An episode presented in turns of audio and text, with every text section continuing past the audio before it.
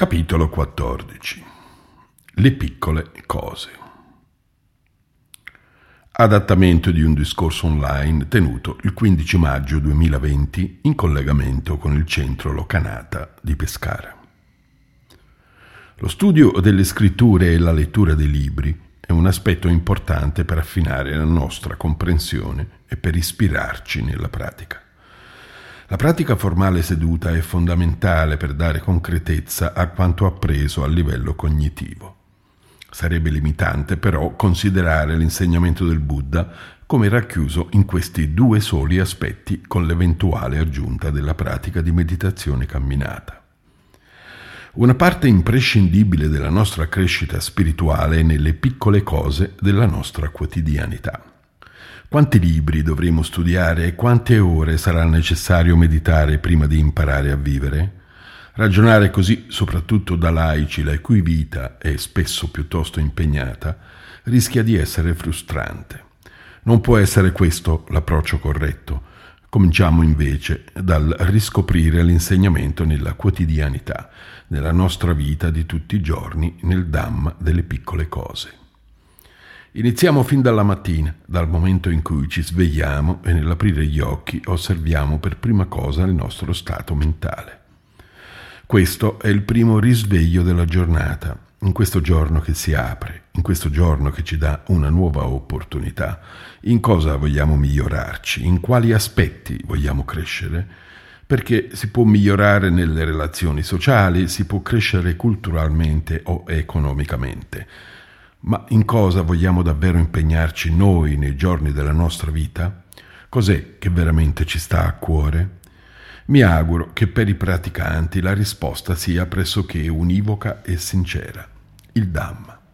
Crescere nell'insegnamento del Buddha. Qual è la prima cosa su cui vi focalizzate la mattina al risveglio? Per me è il piccolo altare che sta nella mia stanza con attorno le immagini dei maestri della foresta.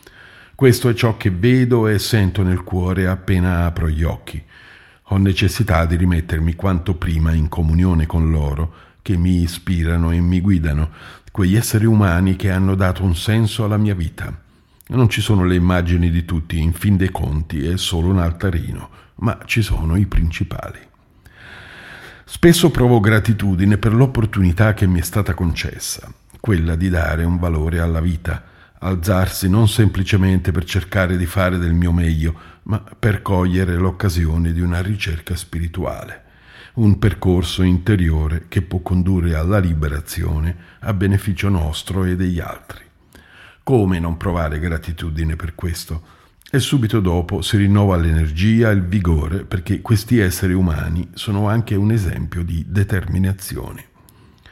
In pochi respiri possiamo essere pronti ad alzarci con un senso chiaro di direzione, non rimuginando «e ora che faccio? Un altro giorno da vivere». Anzi, sopravvivere, ma per cosa?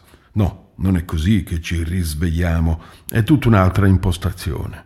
È un nuovo giorno per provare a coltivare nuove qualità, rafforzare quelle che già abbiamo ed evitare di mettersi nei guai, indugiando in quelle che sarebbero di ostacolo, per poi far convergere tutto nella liberazione del cuore.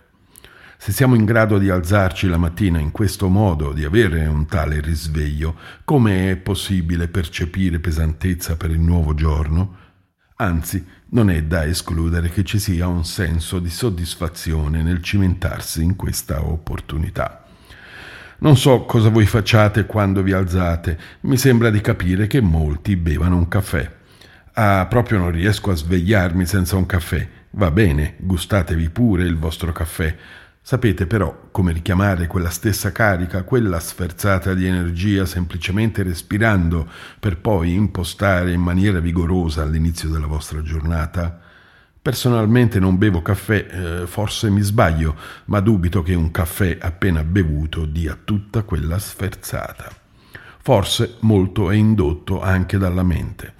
Non so, come vi dicevo, non bevo caffè, solo raramente. Quando lo faccio le persone si stupiscono. Oh, Ajahn Mahapañño ha preso il caffè, che cosa succede? Di solito quell'energia la prendo dal respiro e da un bicchiere d'acqua. Così come impostiamo il nostro risveglio mattutino in maniera corretta, altrettanto dovremmo fare quando iniziamo la meditazione formale. A tal proposito vi invito a non sedervi con una vaga idea di quello che state per fare. Ad esempio, è vero che nessuno sa esattamente quello che accadrà durante la sua giornata, magari possiamo presumere che succedano alcune cose, ma molte dipendono dall'incertezza e dall'imprevedibilità della vita. Anche gli appuntamenti fissati da settimane talvolta saltano. Stessa cosa quando facciamo meditazione. Ci mettiamo seduti e non sappiamo necessariamente quello che accadrà dentro di noi, quello che emergerà nella nostra mente e cosa affiorerà nei nostri cuori. Al di là di questo, però, un'impostazione ci dovrebbe essere. Che si fa? Si fissa la presenza mentale davanti a noi, si stabilisce, si fonda in noi la consapevolezza. Si permette al corpo di rilassarsi in modo da sostenere la calma della mente. Si assume la determinazione di seguire l'oggetto di meditazione. C'è una chiarezza fin dall'inizio su cosa sia opportuno fare per sviluppare una mente raccolta, concentrata. Poi è tutto un gioco di equilibri che prende forma respiro dopo respiro. Se ci sono tensioni, si prova ad allentarle.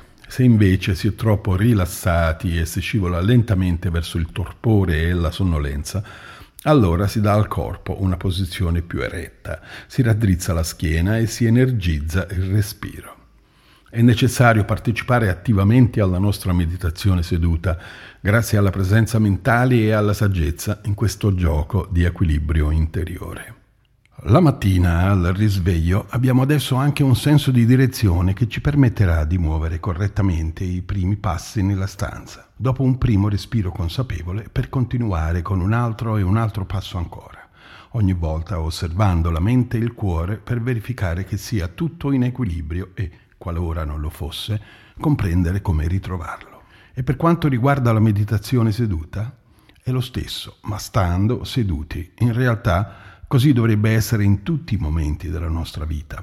Avere presenza mentale, osservare il cuore e la mente, avere un senso di direzione chiaro e preciso che si orienta verso il lasciare andare degli attaccamenti fino a giungere al nibbana. La presenza mentale non è più un fattore da coltivare solo quando si è in meditazione formale, ma una facoltà che ci accompagna dal momento stesso del risveglio mattutino, quando usciamo dal sonno profondo, e che va sviluppata e stabilizzata nella nostra vita di tutti i giorni. E poi, cosa facciamo quando ci svegliamo la mattina? Presumo che molti di noi aprano la finestra per arieggiare la stanza, ma con quale atteggiamento? Forse apriamo la finestra solo perché è un'abitudine acquisita. Dobbiamo cambiare l'aria, aprire. Possiamo farlo senza neanche pensarci, nel rispetto delle norme igieniche e delle convenzioni sociali, o più semplicemente perché abbiamo ancora in mente nostra madre che lo faceva o ci intimava di farlo. E se ciò prima di tutto fosse un augurio di buongiorno, vivetelo così. Quell'aprire la finestra non è un semplice atto fisico, ma è un rilevante atto spirituale se lo impostiamo in maniera corretta. Ci stiamo aprendo al mondo, stiamo arieggiando la stanza, purificando e rinfrescando l'ambiente. È quella stessa aria che respiriamo e quel respiro che ci sostiene nell'osservare le stanze interiori del cuore e della mente. Si arieggia, si purifica, si rinfresca. Un'espressione alternativa al termine nibbana è quella di frescura. Là dove tutto era in fiamme, ora c'è frescura. Ogni cosa che facciamo è Dhamma, se il nostro cuore non si distrae. Non limitiamoci a stare con il Dhamma solo quando siamo seduti a fare meditazione, e ovunque, in ogni momento. Ad esempio, ora bisogna andare in bagno, ci laviamo le mani, la faccia, i denti, e cosa accade? Spesso succede che schizzi d'acqua con sapone o dentifricio finiscano nello specchio. Le notiamo quelle macchioline? La gran parte delle persone forse no, o perlomeno li lasciano lì non curanti. C'è un rinomato discorso di Ajahn Chah nel quale si parla appunto di gabinetti. Un buon monastero lo riconosci dai gabinetti quando sono puliti e in ordine. Nel gabinetto ritrovi la mente delle persone che vivono in quel luogo. Fu un discorso tagliente, per certi aspetti duro, in ogni caso bellissimo. Tornando a noi, quale potrebbe essere un punto di raccordo tra pulizia e ordine del bagno e pulizia e ordine della mente? Lo specchio, ad esempio, che riflette immagini come succede nella mente per i fenomeni che sorgono e cessano, quei fenomeni che appaiono nel nostro cuore. Quello specchio è una similitudine della presenza mentale di una mente che non afferra. Perché è così sporco di macchioline? Ripuliamolo. Però non stupiamoci se quello specchio si sporca di nuovo. Chi dopo usa il bagno potrebbe lasciarvi le consuete macchioline. Tuttavia, se abbiamo esperienza di cosa sia uno specchio pulito, queste salteranno subito agli occhi.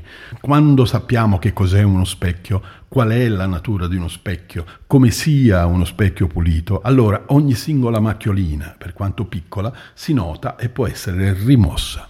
Se invece non abbiamo mai curato la pulizia dello specchio, possiamo dare per scontato che uno specchio possa essere sporco, coglialoni e opaco. Non è questa però la natura dello specchio. La sua natura è quella di riflettere, riflette quando è pulito. Lo puliamo e cerchiamo di fare del nostro meglio per mantenerlo tale. Questo implica usare il lavandino in maniera accorta, verificare poi se abbiamo sporcato, nel caso ripulire. Accanto al lavandino che utilizzo c'è un panno per pulire lo specchio e le gocce cadute sul rubinetto. La mattina, quando entro in bagno, se è stato lasciato lo specchio sporco, lo ripulisco. Perché? Perché se è pulito si vede meglio. Quando esco mi assicuro di lasciarlo pulito. Quando vado nuovamente al bagno ho ormai compreso la natura di uno specchio e so quando è pulito e quando invece non lo è. So come dovrebbe essere per riflettere al meglio. Se necessita lo pulisco, altrimenti lo utilizzo e finisce tutto lì. Forse qualcuno potrebbe pensare che sia un atteggiamento ossessivo. Perfetto, magari è davvero così. In tal caso lasciate pure le macchioline sullo specchio, ma continuate a pulire assiduamente quelle della vostra mente. Un'altra situazione che di solito si verifica in bagno è connessa al rotolo di carta igienica. Chi lo sostituisce quando è finito? Quando, strappo dopo strappo, ci si avvicina all'anima di cartone su cui è avvolta la carta, e qualcuno lascia uno o due strappi al prossimo fruitore, senza però cambiare il rotolo. Siamo sicuri che sia un buon atteggiamento? Capite che con un po' di empatia non ci vorrebbe molto a pensare. È opportuno che la carta igienica sia disponibile per chi verrà dopo di me.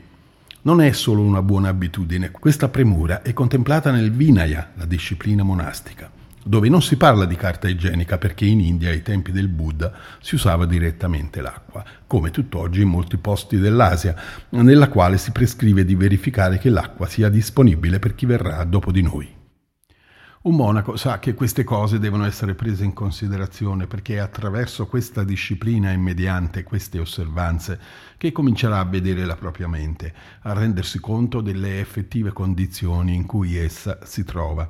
Quel rotolo di carta igienica ci sta sussurrando: prenditi cura degli altri e, se sono stato di qualche utilità per te, fai in modo che anche altri possano usufruire di una simile facilitazione. Talvolta passiamo ore e ore a praticare metta, la gentilezza amorevole a beneficio di tutti gli esseri viventi dell'universo, e poi ci scordiamo di sostituire il rotolo di carta igienica.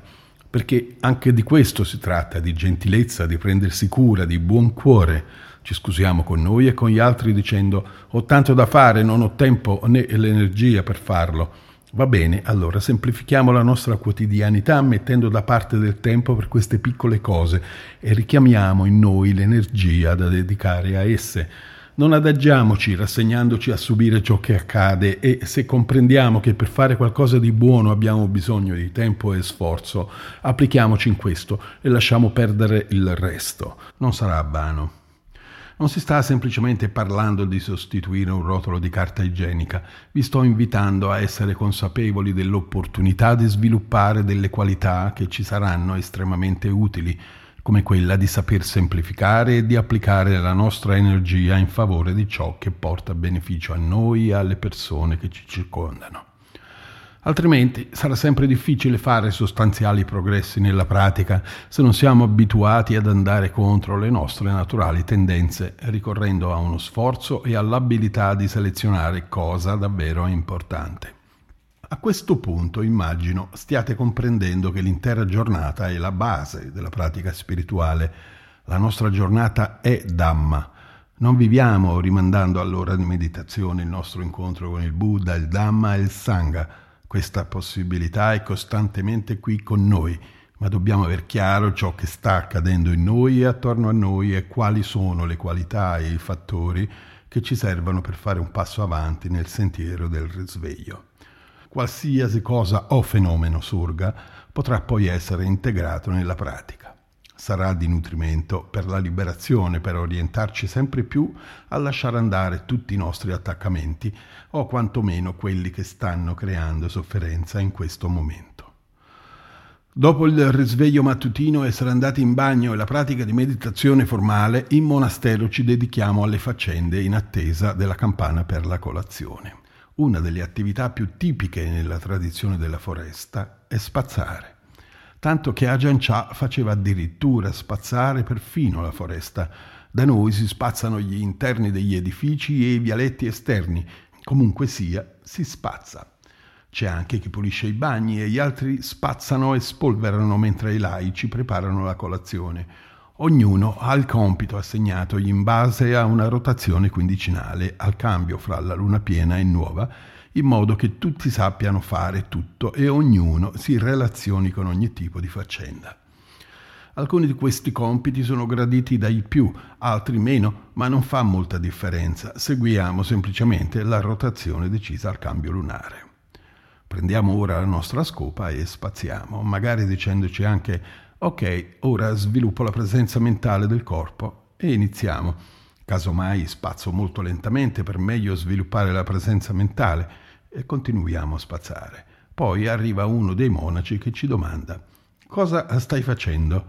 «Sto spazzando». E lui fa notare «Non tanto bene però, guarda, qua e anche là ci sono diverse tracce di sporco, residui di polvere anche dove hai già spazzato». Sorpresi rispondiamo «Ops, è che stavo spazzando in modo consapevole, cos'è che non ha funzionato? È mancata la chiarezza». Qual è l'obiettivo di spazzare? Pulire il pavimento. Quali sono gli elementi che ci aiutano a farlo? L'attenzione al pavimento e saper coordinare la mente con le attività del corpo.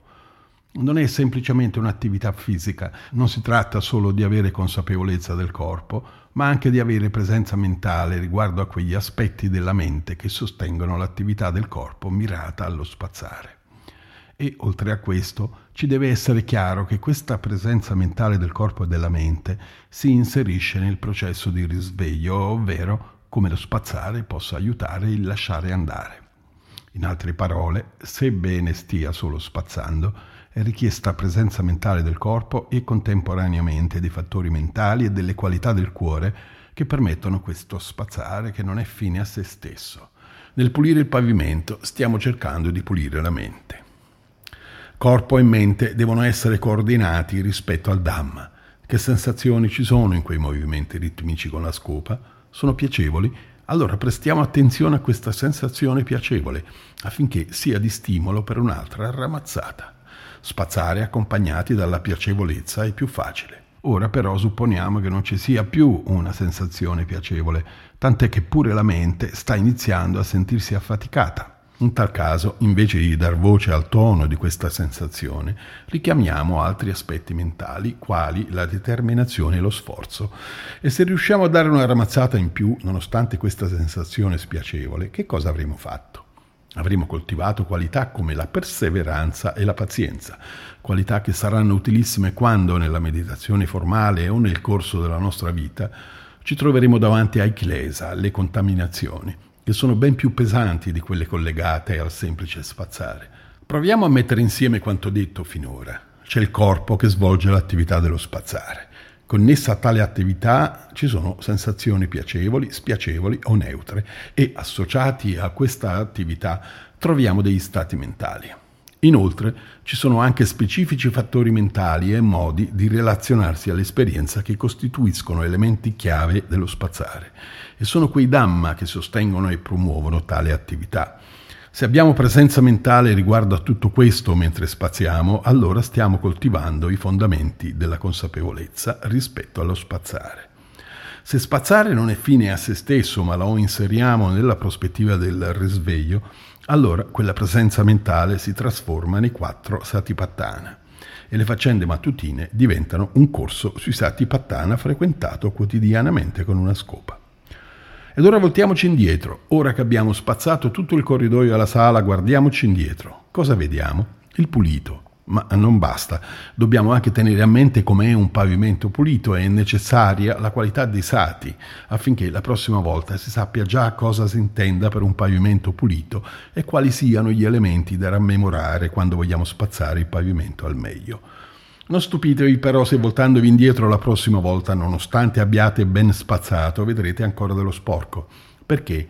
Perché siamo ormai più sensibili al pulito. Piccoli residui di sporcizia sono più evidenti in quanto siamo abituati a spazzare bene e ne conosciamo il risultato. A questo punto potrebbero esserci due reazioni distinte. La prima ci vede succubi della pulizia che bramiamo tanto da divenire maniacali, così che il responsabile dei turni ci farà presente: va bene così, non ti preoccupare, è già sufficientemente pulito, tanto quanto basta, a posto così per oggi. La seconda reazione, viceversa, ci fa rimuginare: ehi, ogni giorno spazzo il pavimento e ogni giorno si risporca. Che spazzo a fare? Quasi quasi smetto. Ed ecco che il responsabile dei turni ci dirà: non ci pensare, continua solo a spazzare. Anzi, per aiutarti, invece di fare la rotazione delle faccende ogni quindici giorni, per questa volta la facciamo fra un mese. Detto questo, preciso che l'unico vero responsabile dei turni della nostra vita siamo noi stessi, che il pavimento è la mente, lo sporco sono i kleśa e lo spazzare il processo del risveglio. I discorsi diretti che ho appena menzionato dovrebbero avvenire soprattutto nella nostra mente in forma di dialogo interiore, anche se talvolta potrebbero necessariamente avvenire pure tra noi e gli altri. Attenzione però, quando interagiamo con gli altri dobbiamo essere più sensibili e cauti. Non è escluso che per dire queste cose a chi sta spazzando ci possano volere giorni, settimane, mesi, anni di adeguata preparazione. Quanta fiducia ha in noi quella persona per essere disposta ad ascoltare? O semplicemente, quanto può accettare di quel messaggio? Se noi le suggeriamo di spazzare meglio, la riterrà una critica personale? Ha sufficientemente benessere per reggere una tale critica, benché essa in questo caso vorrebbe essere costruttiva? Oppure bisogna saper aspettare che il turno delle pulizie venga cambiato al termine dei quindici giorni e sperare che la prossima persona sappia spazzare meglio? Talvolta la cosa più facile è spazzare da noi, offrendoci volontari per un turno che nessuno vuole. Imparare a saper parlare è un aspetto importante per tutti. Senza più il silenzio a tutelarci, terminate le faccende e fatta la colazione, la comunicazione diventa un tema rilevante con la mattina che prosegue nell'interazione fra i membri della comunità, con lavori da svolgere in gruppo o informazioni da passarci. È tempo di aprirsi al dialogo. Non si tratta di rispettare solo il quarto precetto, ma di dar voce al Dhamma mediante quelle parole che influiranno sulla mente, sul cuore e, conseguentemente, anche sul corpo, offrendo le condizioni più favorevoli al processo di risveglio. La base di partenza è il quarto precetto, una parola vera, non divisiva, non frivola e non aspra. Dopodiché si tratta di approfondire ciò che potremmo chiamare un quinto satipattana, quello della presenza mentale della parola. La parola viene spesso utilizzata per fini mondani o per sfogare le proprie frustrazioni, talvolta quale semplice mezzo di comunicazione, raramente a sostegno del processo di risveglio. Dobbiamo imparare quest'ultimo aspetto. È dal duemilatré che sono il responsabile dell'accoglienza e allo stesso tempo mi occupo del servizio di segreteria e della gestione del monastero, a contatto con vari tipi di operai, tecnici e professionisti. La parola è stato uno di quegli abili mezzi che ho dovuto imparare a utilizzare talvolta dopo aver fatto grossi errori. Una volta, dopo avermi squadrato per un po', un novizio mi confidò: sto iniziando a capire. La prima frase che di solito dici fa pensare amichevole, simpatico, una brava persona. La seconda ti lascia sorpreso. La terza ti fa riflettere. È come se fin dall'inizio tu stessi puntando a comunicare qualcosa di chiaro e netto. Quella battuta iniziale non è fine a se stessa, come pure quel momento di passaggio che funge da raccordo con il messaggio che verrà dopo. Concordai con lui. In un discorso di Dhamma si può anche esordire con: il Buddha ha detto, ma nella vita quotidiana potrebbe davvero suonare pretenzioso, come una cosa che cade dall'alto e inoltre fuori da un contesto monastico o comunque di pratica del tutto fuori luogo. Tuttavia ciò non impedisce di parlare di Dhamma ovunque e con chiunque, anche se dovremo però fare in modo che quanto diciamo possa essere recepito, creando i presupposti. Prima di tutto portiamoci al livello comunicativo della persona e poi proviamo a fare un passo in più in direzione di ciò che il Buddha ha detto. Il segreto per imparare a parlare è avere il Dhamma nel cuore e sapersi adattare a luogo, situazione e persone. Il segreto per avere il Dhamma nel cuore è aver prima imparato ad ascoltare sia la nostra mente, sia il nostro cuore, sia anche gli altri. A quel punto, consapevoli di ciò che accade in noi e attorno a noi, iniziate a dirvi: «Oh, ecco come funziona, un passo alla volta». Qui bisogna dar voce alla qualità della pazienza, superare la brama di voler dire tutto subito in un solo fiato. Respiriamo, cos'altro necessita? Sensibilità, sapere ascoltare. Manteniamo il nostro senso di direzione nella comunicazione. Ci è chiaro cosa vogliamo esprimere, ma siamo attenti a scegliere le parole in base a ciò che è più utile a noi e all'altro. Ci preme rimanere associati al Dhamma. Le parole, i respiri, i gesti, gli stati mentali della comunicazione dovrebbero esprimere soprattutto questo. Prima di parlare, ascoltiamo. Gran parte del mio tempo lo trascorro nella mia stanza. Può accadere così che alcune persone si stupiscano che io sappia delle cose che accadono fuori e che possa prendere decisioni oculate al riguardo.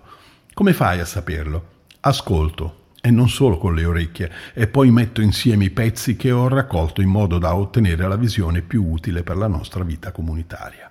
Faccio domande. Tu che ne pensi? Ascolto, verifico e prendo le decisioni. Questo ha anche il beneficio di mantenere un senso di comunità. Le persone partecipano, ognuna nell'ambito del proprio ruolo, per giungere alla decisione finale. È inoltre un modo per responsabilizzare ciascuno di noi e, qualora sorgessero lamentele, ricordare: lo abbiamo deciso insieme. Evitiamo tra di noi atteggiamenti da scaricabarile, sosteniamoci invece reciprocamente. Ho ripercorso parte della quotidianità della vita in monastero, in realtà solo una minima parte, alcune ore del mattino, forse fin verso le otto e quindici, e il nostro tempo a disposizione per questo discorso sta terminando. Forse può bastare così, possiamo fermarci anche noi alle otto e quindici della giornata monastica. Presumo che abbiate compreso quanto tenga a enfatizzare le piccole cose, le quali offrono al Dhamma la possibilità di radicarsi dentro di noi. Quel risveglio mattutino è il risveglio della presenza mentale che necessita di una risposta alla domanda: a cosa devo essere presente? C'è bisogno di sentirsi al sicuro, di avere dei rifugi, ed è per questo che dovremmo badare alla presenza in noi del Buddha, Dhamma, Sangha, non solo a un altarino con una statuetta. Quello specchio non è uno specchio, è la nostra mente. Quella finestra è il nostro cuore che si affaccia sul mondo, apriamola. Partecipiamo alla nostra quotidianità, non lasciamo che la pratica soccomba ad azioni ripetitive e distratte. Andiamo in bagno, svolgiamo le piccole faccende con chiarezza mentale e saggezza. Cogliamo l'occasione per sviluppare le qualità del cuore e i fattori mentali utili per la pratica. Iniziamo a capire quali sono, a saperci connettere con essi a seconda della necessità dettata dalle diverse situazioni che stiamo vivendo. La presenza mentale è fondamentale in tutto ciò, ma deve essere affiancata anche da altre qualità e da altri fattori. Continuiamo a spazzare. Puliamo e in quella pulizia tutto diverrà più chiaro, soprattutto lo sporco tralasciato. Traete soddisfazione da ciò che è già pulito e quella soddisfazione vi incoraggerà a pulire le macchioline rimaste e a dare ancora un altro colpo di ramazza.